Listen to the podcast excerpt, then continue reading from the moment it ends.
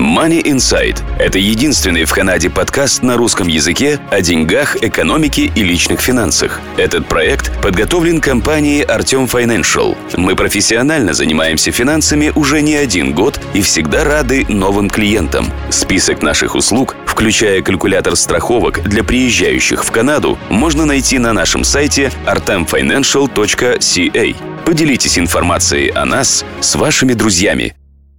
Добрый день, слушатели подкаста Money Insight, вашего подкаста о деньгах, экономике и личных финансах. В студии нахожусь я, Артем Бычков.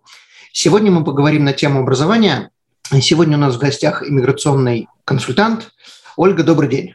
Добрый день, Артем. Добрый день, слушатели. Поскольку ты первый раз у нас в гостях, пожалуйста, представься. А, меня зовут Ольга Кунина, я являюсь лицензированным миграционным консультантом по Канаде и занимаюсь оформлением различных виз, иммиграционных, в том числе и временных. Окей. Сегодня тема нашего подкаста будет образование. Э, очень многие люди спрашивают, как можно приехать в Канаду учиться, и, соответственно, я пригласил тебя поговорить на эту тему. Давай затронем в первую очередь тему, что вообще такое студенческая виза, как ее получать, насколько сложно, сколько она стоит и так далее. Да, чтобы учиться в Канаде свыше 6 месяцев на любых там курсах, языковых либо учебной программе, нужно получать студенческую визу. Это аппликация, которая заявка подается онлайн. Э, нужно предоставить документы необходимые. В основном это, соответственно, письмо о зачислении от учебного заведения. Дальше нужно приложить доказательства вашей финансовой состоятельности, оплатить свою учебу. Сумма по финансам, она стандартная, ну, более-менее стандартная. Минимум это один год обучения и плюс 10 тысяч долларов канадских на одного человека, если вы едете один. Как бы на проживание. Как бы на проживание, да.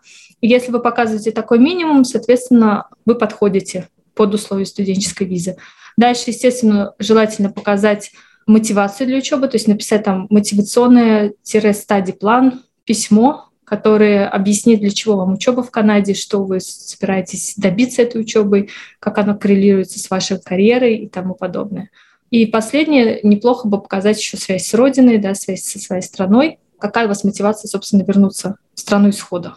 Угу. То есть в первую очередь надо записаться на учебу, там, на курсы или на какую-то там какую-то программу, и после этого можно подаваться уже на эту визу. Да, да, письмо зачисления – это обязательное условие. И чтобы получить такое письмо от учебного заведения, в основном а, нужно оплатить какой-то депозит учебному заведению. То есть нужно пройти процедуру поступления и потом оплатить депозит. Окей. Uh-huh. Okay. Вопрос, если, предположим, такую визу не выдают э, из твоей практики, возвращают ли этот депозит? А, да, обычно учебные заведения возвращают депозит за минусом administration fee, либо ну, такого небольшого пошлины за то, что вы, э, собственно, заняли их время. Да? А, это может быть как 200 долларов, так и полторы тысячи долларов. Это зависит от учебного заведения. Рекомендую вот условия возврата, если вам отказали в студенческой визе, уточнять до того, как вы оплачиваете. В основном это где-то в районе 200 долларов. Окей. Okay. А можно ли поменять туристическую визу на студенческую, если человек, предположим, уже находится здесь по туристической визе, может ли он записаться на учебу, не выезжая из Канады и устроиться на учебу? А, да, можно, но в одном условии а, вообще аппликация так как онлайн, но фактически она может быть подана как внутри Канады, и снаружи Канады. Это не означает, где вы находитесь. Если вы даже внутри Канады, уже в Канаде, не всегда вы можете податься как внутри Канады. Надеюсь, я сейчас никого не запутала. Так вот, чтобы податься как внутри Канады, если вы уже в Канаде, вы должны закончить языковые курсы которые являлись частью поступления в учебное заведение на учебную программу. И эти курсы должны быть закончены в течение первых шести месяцев, как вы приехали в Канаду. Тогда в таком случае вы можете, имеете право подаваться на студенческую визу как внутри Канады. Окей, okay. но если человек вне Канады, то эти курсы не обязательно заканчивать. Да, да. Если вы вне Канады, у вас только одна опция – податься как вне Канады. Окей. Okay. Насколько сложно получить такую визу? Дают ли ее всем? Процент отказов довольно высокий для стран СНГ, для стран постсоветского союза. Если мы сейчас не берем текущую ситуацию с Украиной, да, там будет статистика совсем другая.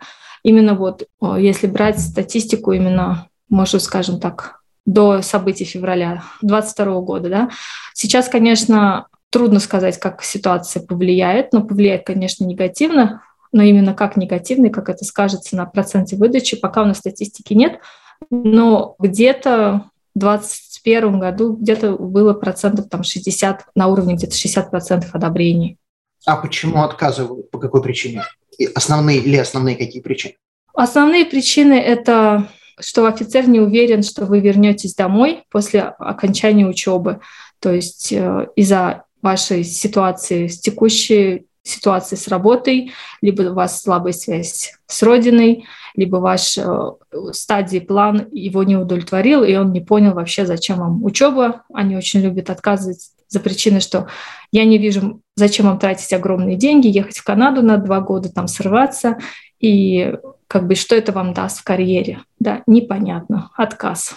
Окей. Okay. Какие у тебя, скажем так, подозрения по поводу людей из России, которые сейчас хотят уехать и устроиться на учебу в Канаду, э, какие у тебя подозрения, насколько тут будет велика вероятность отказа? То есть я подозреваю, что, наверное, это даже будет и больше, потому что многие не захотят возвращаться.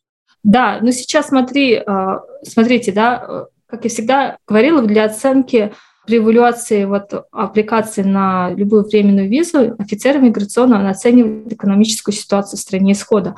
Потому что чем хуже экономическая ситуация, тем, конечно, а, мотивации у человека возвращаться меньше. Да? И текущие события, они, естественно, негативно повлияли на экономику многих стран. России там вообще все очень непонятно сейчас. Да? Санкции, про вывоз денег вообще молчу. Ну, то есть офицер, конечно, будет эти факторы учитывать при оценке вашей аппликации. И ваша задача объяснить, мотивировать, зачем вам учеба за границей, какие даст преимущества да, в вашей стране исхода. А, очень будет сейчас, во-первых, это труднее объяснить, и сама экономическая ситуация не можете на нее повлиять, естественно, да, но это негативный фактор при оценке вашей аппликации однозначно. Угу. А если у человека здесь есть какие-то родственники, а, которые могут его содержать, повлияет ли это положительным образом на такую аппликацию? Наоборот, это всегда влияет негативно, потому что, опять-таки, у человека связь с Канадой есть, а связь с меньше становится. То есть, сам понимаешь, родственники в Канаде, которые помогут, или в России, как где не осталось никого. И плохая экономическая ситуация. Как ты думаешь? Как? Да, это отлично. Рабочие визы – это наоборот, чем, чем больше у вас здесь связи, тем хуже получается. Да, для временных виз это всегда так. Они смотрят, какая связь с страной исхода, связь с Канадой, и тоже это делают, это фактор в оценке аппликации. Угу, окей.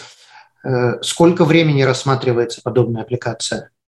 Ну, в средний срок рассмотрения, по-моему, сейчас где-то 12 недель, если э, не ошибаюсь. Но могут быть задержки в связи с тем, что э, наш регион рассматривают сейчас в Варшаве, Варшава как раз занимается аппликациями а, Украины, и они в приоритете. Поэтому другие аппликации могут быть немножко ну, ждать своей очереди, да, а, дольше, чем обычно, потому что все-таки нестандартные ситуации происходят, и очень много аппликаций сейчас, программы специальные для граждан Украины, да, поэтому задержки, я думаю, могут быть.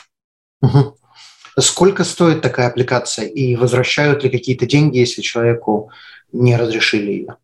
Ну, госпошлина за рассмотрение 150 долларов канадских за студента.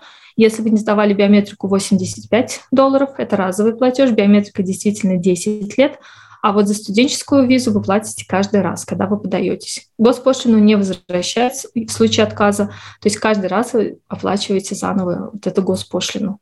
Угу. А можно ли как-то заранее оценить шансы, насколько они велики или наоборот? Ну, самостоятельно, если ты имеешь в виду, то прочитать свой стадий план или дать его, как я всегда говорю, дайте его там соседу, и если он поймет, для чего вам учеба в Канаде, то значит хороший стадий план. Если соседу непонятно, что вы там написали, значит, вы налили много воды. Иногда я вижу стадии плана там на 2-3 страницы общих фраз, и конкретики ну, почти нет. Понятно. Понятно. Хорошо. Какие-то есть программы, которые помогут человеку учиться здесь и потом остаться? То есть, наоборот, рассчитано на то, что человек будет учиться и потом будет э, интегрирован в канадское общество. Вот Здесь очень интересно, что Канада, в принципе, министр миграции э, говорит, что студенты welcome, да, добро пожаловать, мы любим студентов, мы хотим, чтобы они эмигрировали. Для студентов реально много иммиграционных программ. Но когда ты подаешься на студенческую визу, ты должен умалчивать о своих миграционных намерениях и говорить о только о, о временном намерении. А, в общем, здесь такая идет такой парадокс, но когда ты уже приехал в Канаду, да, для бывших студентов, кто отучился, во-первых, дается, если вы отучились два года, дается на три года открытая рабочая виза. Есть провинциальные программы в том же BC, Британской Колумбии, где после выпуска в определенных а, дисциплинах там, и на уровне магистра можно сразу подаваться на провинциальную программу, вот после, сразу после выпуска. Где-то э, во многих провинциях есть стримы для бывших студентов, где надо достаточно отработать там 6 месяцев или э, другое количество времени и подаваться на провинциальную программу. То есть программ для иммиграции довольно много, и опций э, для студента есть, для иммиграции. Главное, в первую очередь, попасть на саму программу здесь. Именно, да. Главное попасть в Канаду. Потом уже будет возможность, если не сидеть сложа руки, да, эмигрировать. В принципе, опций открывается достаточно много. Поэтому люди едут на учебу в Канаду. Есть ли какие-то программы, на которые проще попасть? и можно меньше там, разлить воды и сказать, что вот там, например, не знаю, английский, французский, там, китайский язык еду учить, и вот однозначно он мне просто необходим для моей жизни в России или еще где-то. И, соответственно, вот только в Канаде здесь можно сразу три языка на одном факультете выучить, типа такого.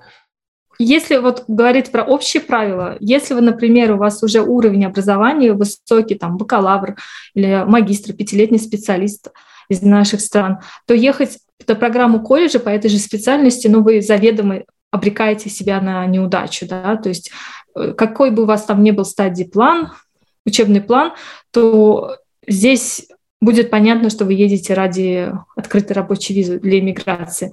То есть программа должна быть выбрана в соответствии с вашим бэкграундом, с вашим прошлым либо опытом, либо прошлым образованием.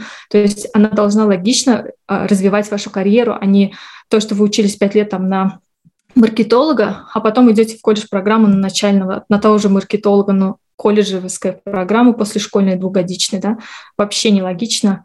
Или у вас 10 лет опыта работы маркетологом, но вы никогда не, не учились. Вы говорите, мне нужна учеба в колледже на два года маркетолога. Зачем она вам нужна? У вас 10 лет опыта уже. Вы сами преподаватель будете учить.